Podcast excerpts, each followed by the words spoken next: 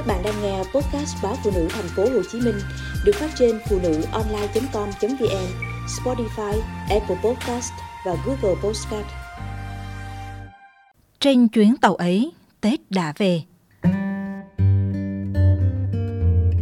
Lúc nhỏ lần nào nghe tiếng sình xịch của đoàn tàu chạy ngang, tôi đều chạy ra phía sau nhà đứng ngó xuống. Cốt đường ray nơi trũng cách nhà 500 mét cũng là nơi bồn trại chúng tôi mỗi chiều tha thẩn nhặt xác mía khô, bỏ vào thúng, đội về đốt. Tiếng sình xịch khi ấy gợi lên những viễn cảnh, nhưng không có viễn cảnh nào về một ngày cuối năm tôi đứng ngóng đoàn tàu chở mẹ trở về. Từ năm tôi 11 tuổi, cứ Tết xong là mẹ đi. Bà nói cả nhà mình ráng một xíu, mẹ đi xa vài năm, trả xong nợ vay xây căn nhà, mẹ sẽ không đi nữa, có cháo ăn cháo, có rau ăn rau. Từ đó, khi gió tháng chạp thổi về, tôi lại nghe như tiếng đoàn tàu chạy qua ồn ả hơn, xáo động hơn, khiến tôi nhiều xáo trộn hơn. Sau này mẹ kể, mỗi lần tàu vào địa phận huyện là mẹ xin người bên cạnh đổi cho chỗ ngồi sát cửa sổ, nhìn mãi ra phía xa chờ tàu chạy ngang nhà. Cái cảm giác khi thấy ngôi nhà mình phía gò cao cao, gần dần rồi lại xa dần, thật khó có từ nào tả được. Tàu chạy thêm vài chục cây số nữa mới vào ga huyện. Mẹ một mình vác lĩnh kỉnh bắt xe lam về nhà. Còn tôi, kể từ tháng chạp, nghe tiếng xình xịch từ xa là dù đang làm gì cũng chạy ra nhìn. Lúc nào cũng thắt thổm biết đâu có mẹ trên các toa tàu vừa lướt qua đó. Gần ba chục năm trước phương tiện liên lạc chẳng có mấy, nên ngày mẹ về cũng chỉ là án chừng. Anh em chúng tôi vì thế được ưu đãi các cảm giác, mỗi ngày ngủ dậy đều hồi hộp vì biết đâu hôm nay mẹ về. Có lần đang nấu cơm, nghe tiếng tàu, tôi lật đật để lửa đó chạy đi, quay vào thì nồi cơm đã khét tận mặt. 30 năm sau tháng ngày đó, những chuyến tàu trong tôi đã mang hình hài khác. Chúng tôi lớn lên, định cư phương Nam, mẹ cũng không còn ở quê nữa. Ở đâu có con cháu, ở đó là nhà của mẹ. Mẹ nói thế nhưng từ sâu thẳm nào đó, căn nhà thấp nhỏ trên gò cao, trũng phía sau nhà là đường ray xe lửa, vẫn là điều mẹ thắt thổm trong lòng. Mà nào chỉ mẹ, 30 năm sống ở Sài Gòn, chưa bao giờ tôi đặt mình rời được ngôi nhà đó, rời được Tết quê. Tết là lên tàu về nhà. Ăn thì nhiều, chứ ở bao nhiêu. Sân ga ngày cuối năm đầy âm thanh và bước chân vội vã, ánh mắt nôn nao. Những chuyến tàu cuối năm cũng hồ hởi mùi Tết như người. Bao giờ cũng vậy, mẹ luôn muốn đến sớm hơn giờ khởi hành ít nhất một tiếng. Mẹ bảo ta đợi lâu một chút, nhưng tránh được vội vã, dễ quên cái này sót cái kia. Người miền Trung là thế, bao giờ cũng lo nhiều hơn mức cần lo. Tàu thường khởi hành lúc 11 giờ, nhưng sớm tinh mơ, mẹ đã dậy. Soạn này gói kia, mở ra đóng vào, dù tối hôm trước hành lý đã xong đâu vào đấy. Mà mẹ cũng chẳng đơn độc. Như mẹ tôi, nhiều người mẹ miền Trung khác, tay túi tay giỏ cũng thà đến sớm một chút.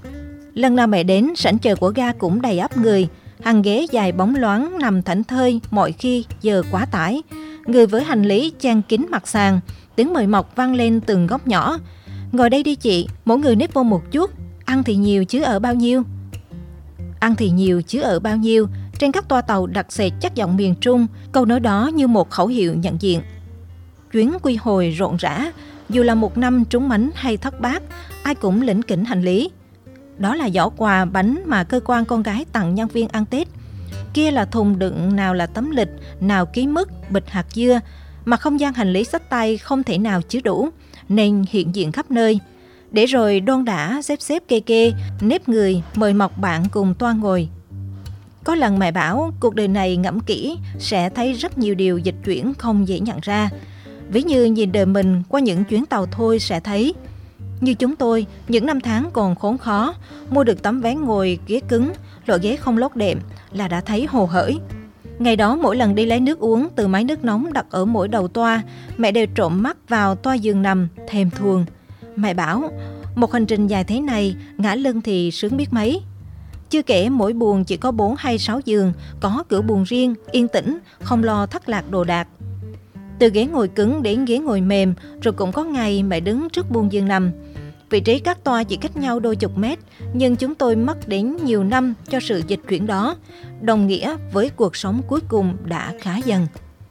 Tôi nhớ lần đầu tiên đặt mình xuống chiếc giường bé xíu, mẹ cười toe toét, kiếm chuyện để treo hết người này đến người kia. Đứa cháu ngoại chưa biết nói, mẹ cũng không tha. Mới 2 tuổi đã được đi tàu giường nằm, ngoại nay 67 nồi bánh chưng mới biết nằm tàu nó ra sao.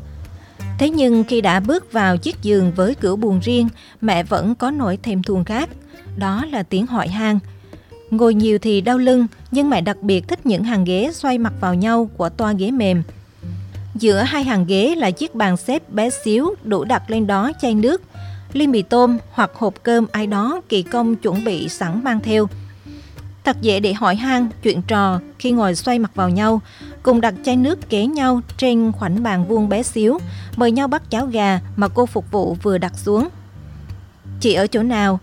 À, xã đó năm nay nghe nói trúng động cá cơm, chắc Tết này ấm hung hăng. Ui cha, Tết Sài Gòn buồn lắm. Hàng xóm tôi năm ngoái ở lại Sài Gòn ăn Tết, chiều mùng 1 nó gọi điện về khóc luôn. Tuần trước, con gái tôi nghe ở quê lạnh lắm nên chạy đi mua cái này đây, nhưng cũng được chứ chị ha. Câu chuyện ban đầu mang nhiều khách sáo của những người lần đầu gặp nhau, càng về sau càng như là giữa hàng xóm nhiều năm tối lửa tắt đèn chưa từng thiếu nhau.